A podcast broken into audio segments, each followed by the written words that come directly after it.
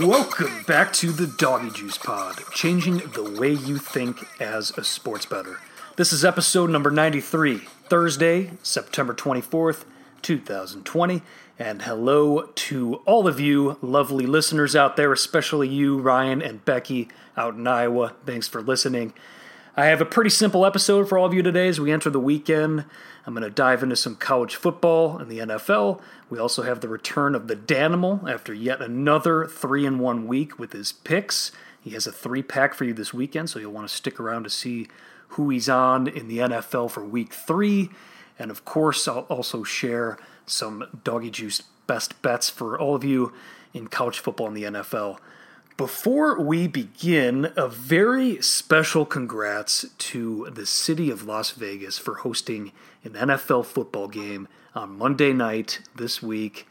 To say that that was a seminal moment in sports betting history when the Las Vegas Raiders hosted the New Orleans Saints on Monday Night Football this week, that might be the understatement of the century. Monday was a day that few people thought would ever come, and definitely one that nobody saw coming even as soon as just three years ago. It seemed like a pipe dream at best, but um, just because mainly the NFL had steered completely clear of Vegas for all of time up until just recently. Like Vegas was literally shunned from the professional sports world here in the US, but especially the NFL. Just five years ago, there was a fantasy football convention with Tony Romo that was planned uh, to take place in a convention center next to a casino, not inside the casino, but next to one.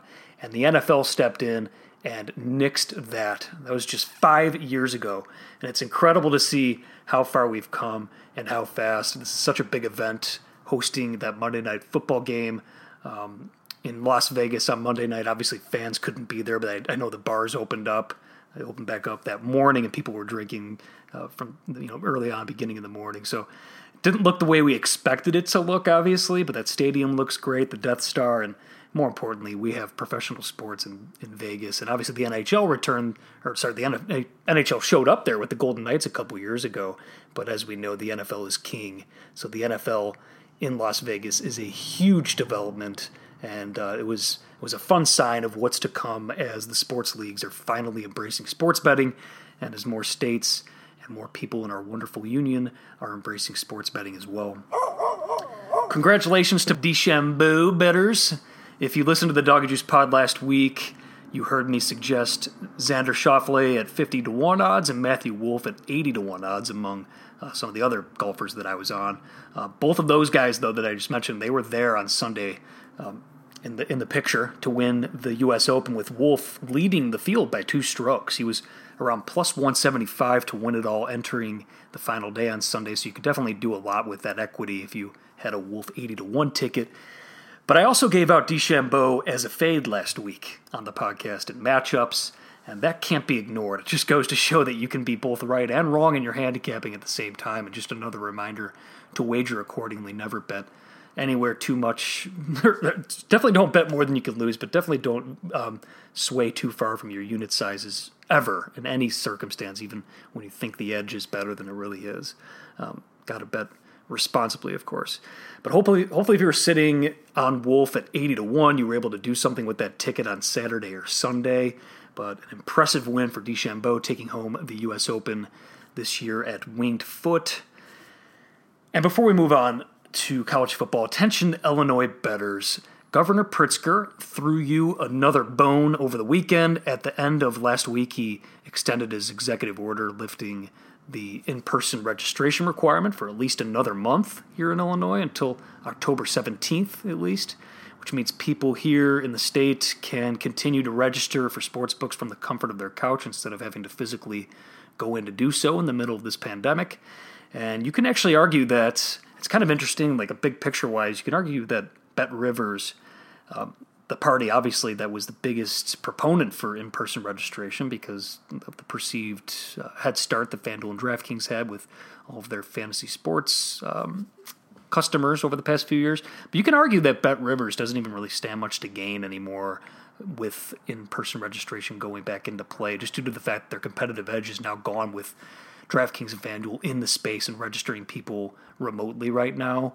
So it's an interesting development. I think that if you even ask the Bet Rivers people right now, point blank, they probably wouldn't even want to go back to in person registration. So it'll be interesting to see what happens because the way the law is written, uh, we can't, for the first year and a half after the first major or master sports wagering license, licenses are granted, uh, we are supposed to be registering in person uh, to use mobile apps and, and to wager remotely.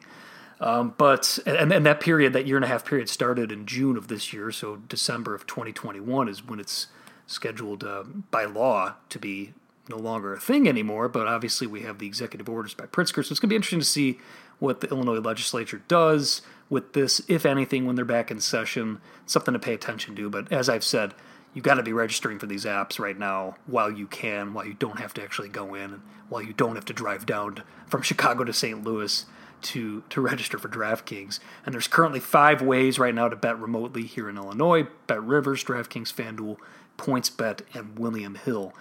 But more are on the way, and the Doggy Juice Pod will keep you posted when those new books are coming. All right, let's dive into some college football. I can feel it all the way down in my plums, getting all swollen. It's Ugly Dog Week in college football, or some version of it, with uh, some of the bigger boys returning to play this week against cupcakes on their schedule, or relative cupcakes. The SEC returns this week, so it'll be our first look at a few of the teams that are at the top of my power ratings and at the top of Vegas's power ratings. For me right now, Alabama, as we've grown accustomed to, besides last year, of course, uh, Alabama's at the top of my ratings, and it's actually not even that close. In fact, I'd have Alabama favored by at least four and a half points over any other SEC team on a neutral field right now. Georgia is next on the ratings, followed by Florida. And then LSU, who everyone who does power ratings downgraded significantly this year, LSU. And by significantly, I mean as high as 17, even up to 20 points. The funny thing is, though, that it doesn't drop LSU nearly as much as you would think it would. Uh, it just goes to show how dominant that team was last year under Burrow and how highly they were rated last year at the end of the season. But of course, they lost a lot of talent over the offseason. They had a few players, a few top players opt out due to COVID concerns. But even after all of that downgrading, they're still the number four team in my SEC ratings, for now at least. If you're looking to lay the 27 or 28 points, it looks like right now that line's ticking up to 28 with Alabama this week and their opener against Missouri. Just know that there was a big move on the Crimson Tide up from 21 point favorites early in the week, so you're definitely not getting the best of the number. And uh, Nick Saban in Alabama, they're 13 and 0 straight up and 12 and 1 against the spread in their last 13 season opener. So I'd imagine the fact that Saban's teams have historically been otherworldly in their first game had something to do with the move on that game now up to four touchdowns. Um, it hasn't been smooth sailing since college returned, since college football returned to action a few weeks ago. We've had over 17 games canceled now due to COVID by my count, including a few more this week with notable games like Notre Dame and Wake Forest being canceled. The line moves in college football, I'm going to talk about this in the NFL as well because it's been the same thing in the NFL too this year. But the line moves have been strong and quick during this time with people reacting fast to player and team news due to COVID. And those who are getting that information first are able to get at the lines early and those are the ones that are a huge advantage, especially early on in the week. We've seen lots of line movement. For example, uh, Circa Sports in, in Las Vegas, they opened Houston, North Texas, the total in that game at 57 last weekend, and that got to as high as 71 before that game was canceled due to COVID earlier this week. So apologies to anyone who had that monster position on that over. But things like that, those are happening. It's creating lots of opportunity, no doubt, with the chance to get ahead of some of these news related line moves and, and COVID related line moves. Usually the COVID is the news. But they're also really frustrating the hell out of bettors who have had a good position only to see the game canceled. So you really got to, when you're making these good bets and, and you think the line's moving in your favor due to team news, got to accept the fact that there's a non zero chance and a growing non zero chance that uh, the game's to never get played. But this is Ugly Dog Week for me, some version of it at least. It's one where um, you can find value if you're willing to grin and bear it with an ugly double digit underdog. That's not to say you should be betting every single double double digit underdog blindly this week. No, no, no, not at all. You have to pick your spots, but and, and I, would even argue this year it may even be less advantageous to go after some of these ugly dogs, especially at home where they can't really rally as much behind a full home crowd, rooting for upset alert. So it's it's really a week, a week historically where I've I've loved to get after some of these bigger underdogs, but this particular year things could look a little bit different. I'm still not holding back, still fired on a bunch of these ugly dogs, and obviously there's an issue with doing a podcast later in the week, especially today, later on Thursday. I wanted to do it earlier in the day today, so apologies for that. But um, the problem with doing a podcast early in the week is oftentimes not being able to share the prices or the lines at the prices I got them at. I've long said here on the Doggy Juice Pod that those who get at the market early in the week are set up for more success. That's it's a no-brainer. It's just a thing that is what it is. Obviously, with sports betting and mature markets, especially in the NFL, where the markets are so sharp and, and efficient, especially at the end of the week. But um, but if you get after the markets early in the week, you're setting yourself up the best chance of success in the long run. And I won't belabor the point why, but I know that nobody wants to hear also about bets that others got down at that are no longer available because that helps literally no one. Uh, but this is an imperfect science, especially doing this podcast, and the, the numbers are close on some of these that I will share, that I'm about to share with you. I'll give you more of a buy price on each one in case the numbers do show again, but none of the numbers are really available that I'm about to share on, on these ugly dogs at the price that I've got them at for the most part. Um, and as always, if you shop around for the best number, the more outs you have, the better chance you have of getting uh, one of these numbers. But a few ugly dogs that I have as part of my college football portfolio this week Kansas State plus 28 and a half at Oklahoma. I'm seeing plus 28s out there right now with a little added juice on the dog right now, but there's a chance this puppy moves back up with public money laying it with the favorite Oklahoma. It's just too many points. It's in a game I've uh, lined closer to 23 24 on my stuff. I wouldn't play it at anything less than 28, uh, but a full position at 28 and a half. Mississippi plus 14 and a half is where I got. I'm hosting Florida. Similar to the last one, there's been a move on the dog here. Pretty clear that I was a part of that move myself, but uh, the consensus on that one right right now is 13 and a half. It looks like I wouldn't play it at anything under 14. Looks like Pinnacle has plus 14 and a half at minus 134 right now, so that's too pricey. But if you could find 14 at normal vig um, elsewhere, and even 14 and a half, a little less than obviously where Pinnacle has it right now, I think that's worth a position for sure on, on Mississippi. Arkansas plus 27 and a half hosting Georgia. Wait for this one to hit four full touchdowns at 28. I, I haven't filled out a full position on this one because I am holding off on that myself. It looks like it might even get there. It has ticked up a little bit, but just another simple numbers play on, on Arkansas here. Georgia Southern plus 13 at Louisiana Lafayette. I'm seeing that's where I got it at 13. I'm seeing 11 and a halfs out there right now, and I agree with the line move. The uh, the ranked Raging Cajuns are getting plenty of market love after their big upset, outright upset over Iowa State. It was their first um, road win over a ranked opponent in program history. That was a couple weeks ago, and uh, they were they also won in overtime last week against Georgia State. But the market love has got a little, it's gone a little too far, or it did when it was at 13. I thought uh, Georgia Southern has a great chance to go in there and keep this game within one score. There isn't much value left right now at this price, but if it ticks back up to 13, it's worthy of a bet, I think. And at 14, it's worthy of a full position. Army plus 14 at Cincinnati. Been a fan of the Army here on the Doggy Juice Pod. If you're not aware, been on them first two games this year. It's worked out pretty nicely. Uh, this line is moving though. Seeing 13 and a halves out there right now as I record this, but shop around for two full touchdowns. You could still find it right now. I have this game line closer to 10 on my stuff, so value Army catching two full touchdowns. And then one to monitor that I haven't bet yet, but I'm getting close to is Texas Tech hosting Texas this Saturday. That line's at 18 right now, which is a dead number. Um, but I think it's close to bettable at that price. To be honest with you, I'm waiting to see if that one goes up to 20 for a decent position and 21 for something more serious. But per college football handicapper Paul Stone, who's terrific, you can follow him at Paul Stone Sports on Twitter. Uh, over the last eight seasons, Texas Tech has only had, or they've only been a double digit conference home dog five times, and they've covered the game all five times. And then in terms of games I've bet on uh, that aren't an ugly dog, doesn't fit the ugly dog mold, The Liberty Flames, minus five and a half, minus six and a half. FanDuel had five and a half earlier yesterday, which I've told at least a couple of you listeners about uh, yesterday, and I hit that pretty hard. That's up to seven and a half now. Love what I saw out of this Liberty squad. Um, their first game winning outright as a double digit dog at Western Kentucky last week, is um, easily covering against the spread.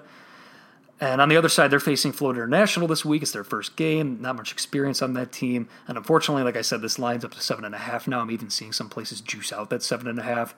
But you should definitely shop around and see if you could find a seven and lay it at seven. I'd, I'd lay it at, at minus 115 or better at seven points. That's still a go for me. Obviously, not nearly the same edge as, as five and a half or even six and a half, but, but still an edge according to my numbers.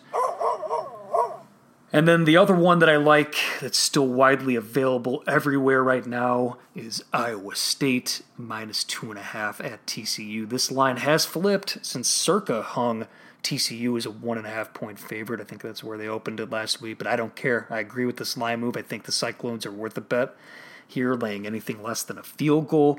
Maybe split the ticket up, mixing a little two and a half and, and minus 135, minus 140 on the money line.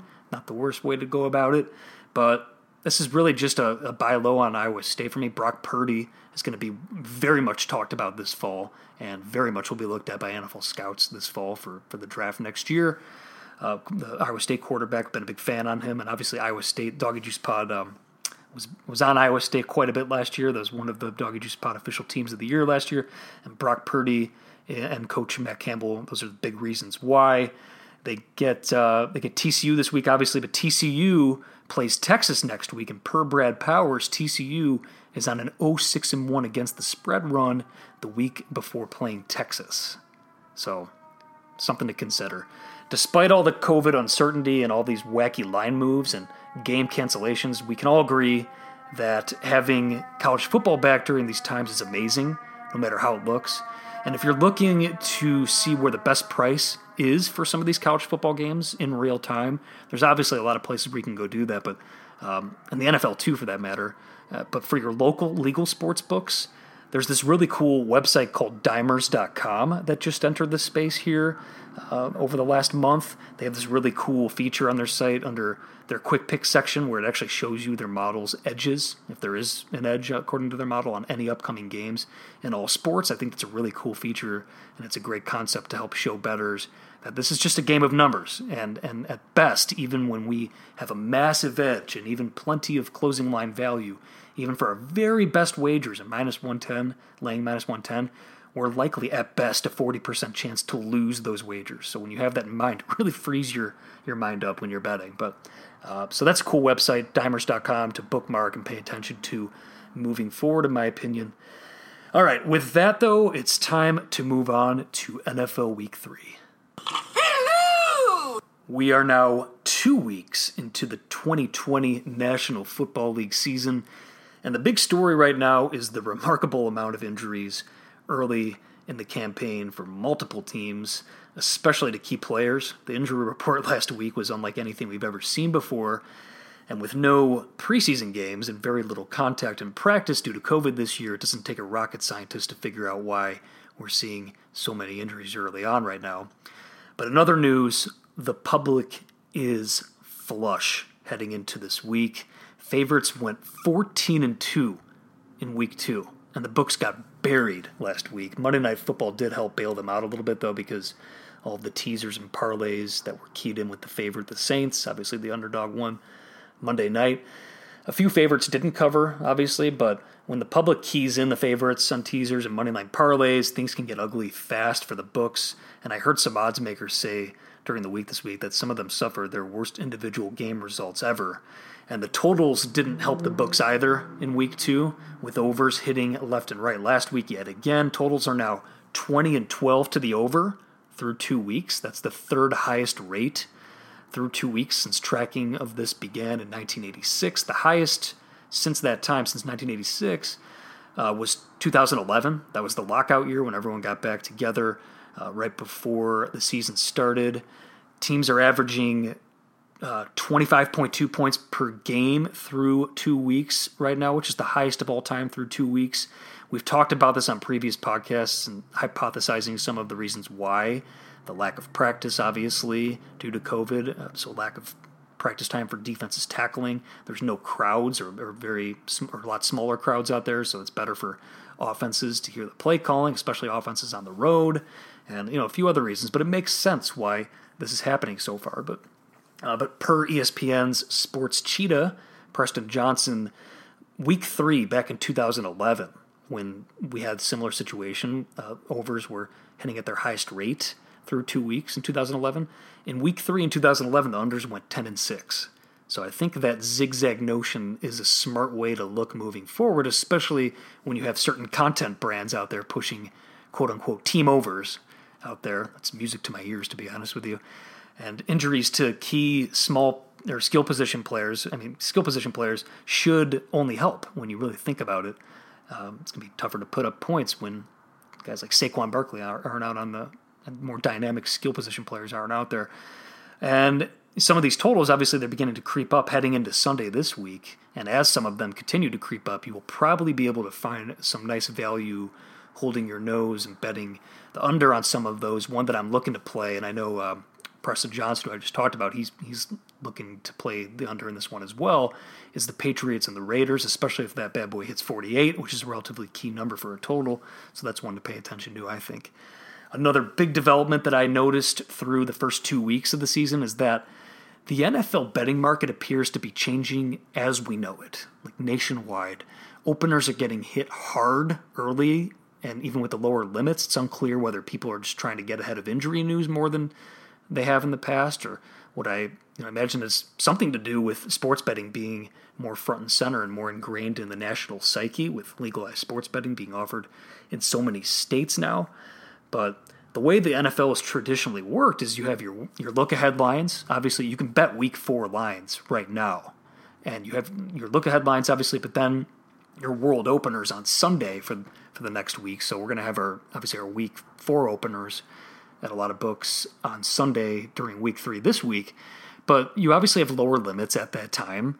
And of course, the market continues to mature as the limits are raised during the week. But right now, you're seeing these lines, you know, the, some of these syndicates and, and sharper betting groups, they, instead of waiting until the limits raise later in the week, they're hitting these lines earlier. And you're seeing these crazy line moves early, earlier in the week. A lot of that's injury and COVID related, or sorry, not COVID because we NFL isn't had a COVID issue, but injury related.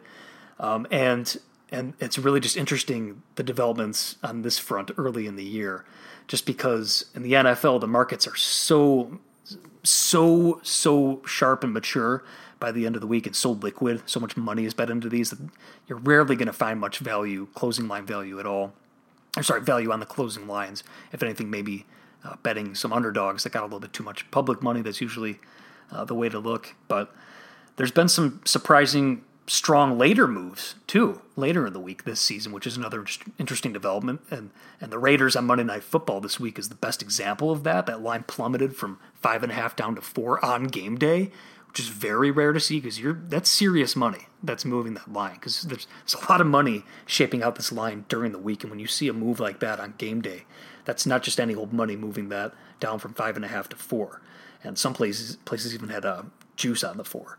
So that's very interesting stuff to monitor moving forward. I think just the market itself changing as a whole and the way we bet it. Uh, just a dog eat dog world out there, literally. And there's people are chewing at the bone earlier and earlier, and the vultures are getting at the number earlier and earlier, and it's becoming that much more difficult to find value early in the week. But this is week three, overreaction week part two, I like to call it. We're seeing a lot of overreacting to teams right now by talking heads around the nation, especially these new sports betting talking heads that really don't know how to bet on sports. But historically, this is the time where you can really take advantage of market overreactions. But you also don't want to get caught with your pants down, especially in the year of COVID. Uh, we know that we, we could be seeing, we could end up seeing more of what we've uh, been already seeing so far. But the big thing I always like to do in week three is look at 0 2 teams facing off against 2 0 teams, historically against the spread, betting on the 0 2 team to cover. And that spot is an incredibly profitable venture. Of course, the market's aware of this. The market's been sharp to this for years, so you're really not seeing much value there, and you're seeing that being, you know, that's factored into the line. You always have to ask yourself, okay, is this, you know, when you're asking yourself when you're looking at your handicap, okay, is this handicap correct, and is the line already factoring in this handicap? And here, you're, I think you're seeing that potentially in play.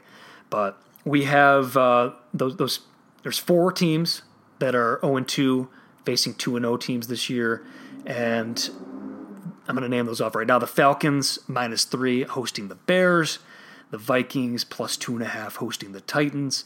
The Texans are plus four visiting the Steelers, and the Lions uh, around plus five and a half, plus six, depending where you shop, at the Cardinals this Sunday.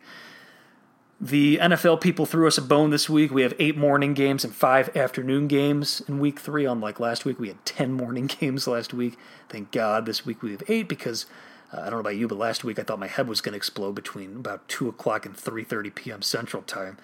A couple of quick notes that could be useful before we dive into the actual bets. Um, if you're looking to bet these games, the Rams did travel back to L.A., um, after playing in Philadelphia last week, they're going to fly back then to the East Coast this week to face Buffalo, which is interesting. And the 49ers, though, on the other hand, they remained on the East Coast after beating the Jets last week. They stayed east before they face off against New York's other team, the Giants. Before I break down a few of the plays I like this week, I sat down this morning with our pal, the Danimal, to get some plays he likes for the card this week. Ladies and gents, he is back again after yet another three in one week that brings his total this season to six wins, two losses here on the Doggy Juice Pod, and of course had to bring him back for more today. The Danimal returns. How you doing, dude? I'm doing great. Clearly, record's great. Um, weather is actually nice in Chicago right now. Um, I not many complaints to be honest. Can't complain when you uh, when you're dishing out 75 percent hit rate on the podcast. So uh, yeah, let's let's dive right into it. What what do you got for us in NFL Week Three? So NFL Week Three. Sorry, everybody. I just have three games. Again, if everybody just hung out with me, we'd probably have 15 on Sunday, but three on Thursday morning. We got the Falcons minus three over the Bears. Um, do I hate the Bears? No. Do I think they're good? No.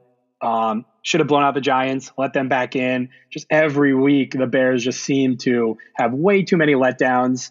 The 2 0, 0 2 thing is there. The Falcons never seem to win when I bet on them, but this is the last time diving on the Falcons. They haven't been bad at all. Should have blown out the Cowboys. So Falcons minus three at home. The Chargers minus six and a half over Carolina. I know, rookie quarterback. Panthers are beat up. Chargers looked good against Kansas City at home. Yeah, their offense isn't great, but their defense will shut down Teddy Two Gloves. So give me the Chargers minus six, six and a half. Um, the third one, KC Baltimore over 53.5. I'm sure 98% of the public is on this over, but I just don't see how it stays under. Both have solid defenses, but I just can't see this game not getting over 55 points even. I mean, both teams flirt with 30. One team clears 30 easily. So KC Baltimore over 53 and a half. And those are my three for NFL this Sunday. All right. Sounds good, dude. Uh, I mean, got any other parting thoughts for the people before we go, or just, uh, or you got any other plans for Sunday at all? Any special things going on for the games? I mean, I will toot my own horn horn on the people that listened on my golf picks as well. Um, I have to touch on those. I gave everybody Tiger miscut layup. I gave everybody four guys: Tony Finau, Fitzpatrick, Casey, and Wolff. Fitzpatrick stunk. Finau was top ten. Casey was top twenty. Wolff was number two. So cleaned up a little bit on the um, U.S. Open with my Bryson yeah. ticket as well from the beginning yeah, of the year. so you, you were perfectly positioned. You were in like the dream spot on Sunday because you had uh, the Wolff future and the DeChambeau future, which you know at pretty damn good prices. So that's pretty much the dream spot when those are the only two guys starting under par in the final round, and really you never even had to really sweat it because, uh, well, especially I mean, you would have rather won Wolff, but uh, just the higher payout. But DeChambeau pretty much had it for the get on Sunday.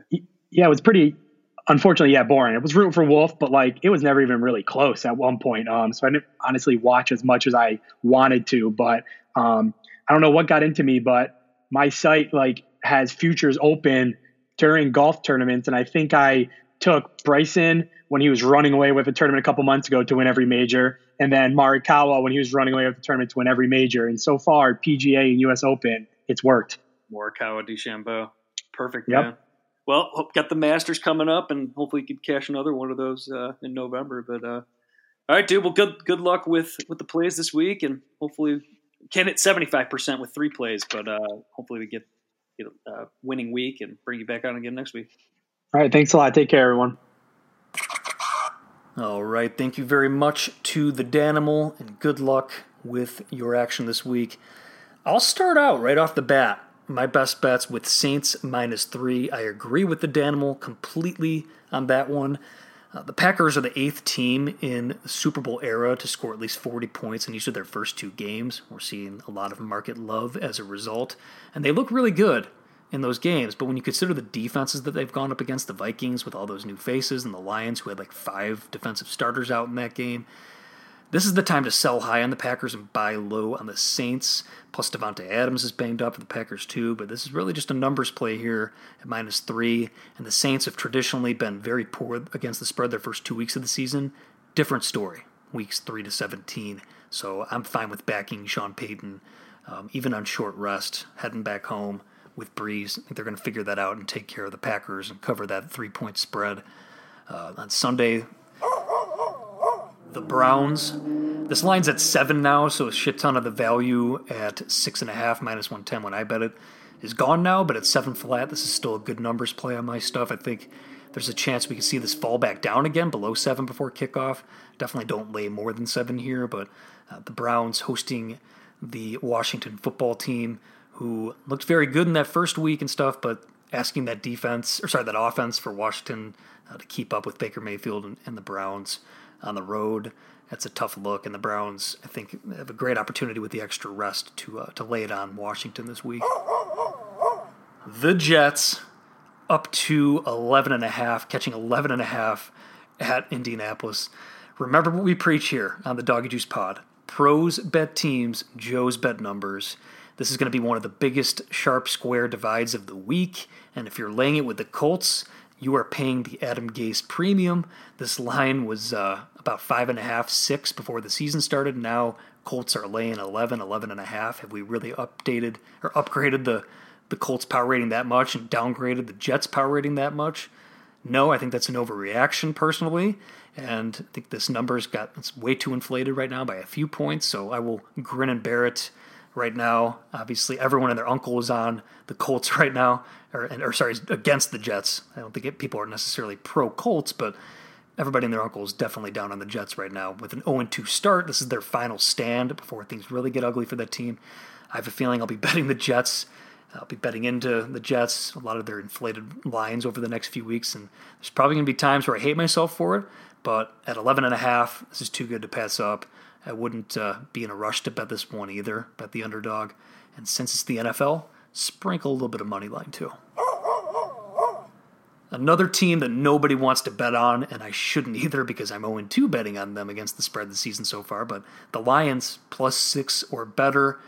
If this sneaks up and you can find seven at minus 120 or less, that's definitely worth a look for a full position, I think.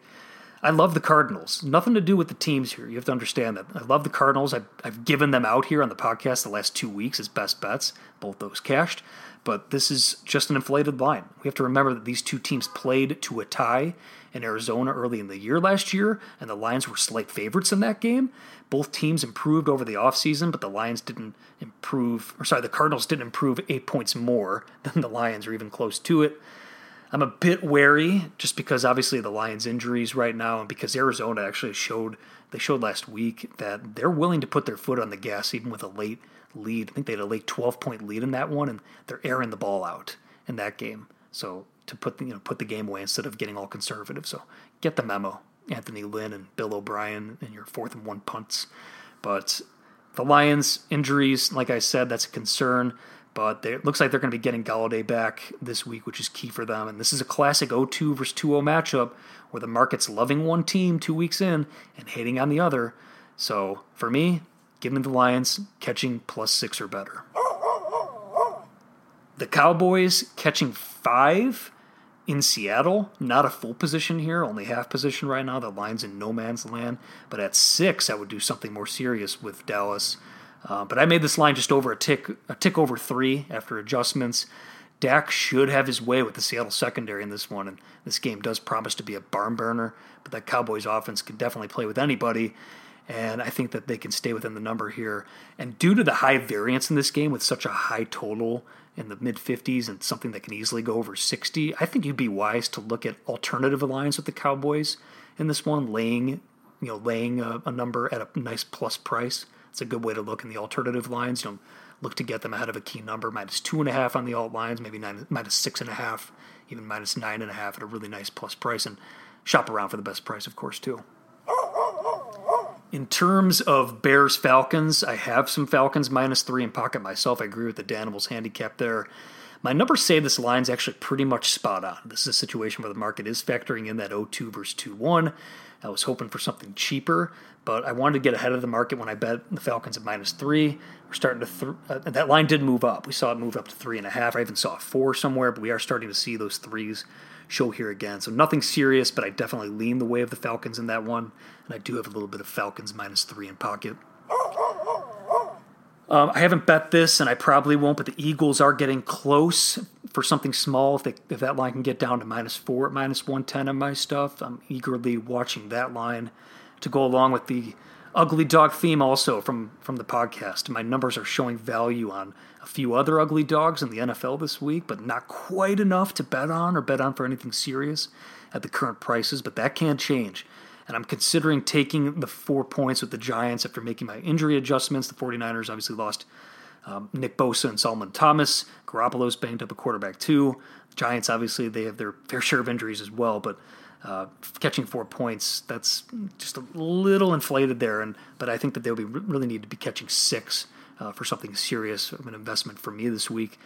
Also, the Chargers and the Broncos, but I would need to see plus seven to get into play on those sides. The Chargers line has been there already. Uh, the, the the Panthers. I'm sorry, the Panthers. The Panthers and the Broncos. The Panthers are playing the Chargers. The Chargers have been laying seven points on the Panthers already, but sharp money did come in to move that back down to six and a half but that could get back up to seven as the week progresses and more people bet on the Chargers, remembering how close they played Kansas City this week. But I think it was kind of an all in effort type of deal. You could see a letdown spot for the Chargers this week. Obviously, the Panthers 0 2 in this spot. And also, you know, quarterback controversy right now with Anthony Lynn and the Chargers can't be good for the players right now. So definitely lean the way of the Panthers in that one, but would need plus seven to bet them. Same with the Broncos, plus seven against the Buccaneers, just a numbers play as well. So yeah, that's actually a pretty decent amount of action this week. And in terms of teasers, not much in week three. Uh, fit the Stanford Wong teaser model of going through the key numbers of three and seven, but there are two dogs that do fit the mold, and that's teasing the Rams up from plus two and a half to plus eight and a half against the Bills, and the Vikings up from plus two and a half to plus eight and a half at home against the Titans. Like I said, the Rams are going East Coast to West Coast, back to the East Coast this week. My my numbers actually lean Bills, um, and the Bills had 531 total yards on offense in Miami last week, despite not covering that spread. Something to keep in mind. But it is a mathematical edge to tease through those key numbers of three and seven, if you aren't laying much more than minus 110 on a two-team six-point teaser. So couldn't blame anyone for teasing the Rams up through the three and seven in that game, which should be a little bit lower scoring as well. And in terms of the Vikings, uh, Coach Zimmer, he's 76% against the spread off a loss. But oh boy, oh boy, this can be a brutal year for the Vikings after watching them so far. If you bet some of their alt season win total unders, which I told I told you all on the podcast a few weeks ago before the season started, that could be a good look on a team like this. That's looking pretty damn good so far this team has the looks of more of a four and five win team this season. But handicapping this game against the Titans, really comes down to how much weight you put in your priors, how much you're valuing past years on these teams, because it's ugly for Minnesota right now with all that turnover. And obviously, especially on defense, per pro football focus, the Vikings are 27th or worse in every single offensive category.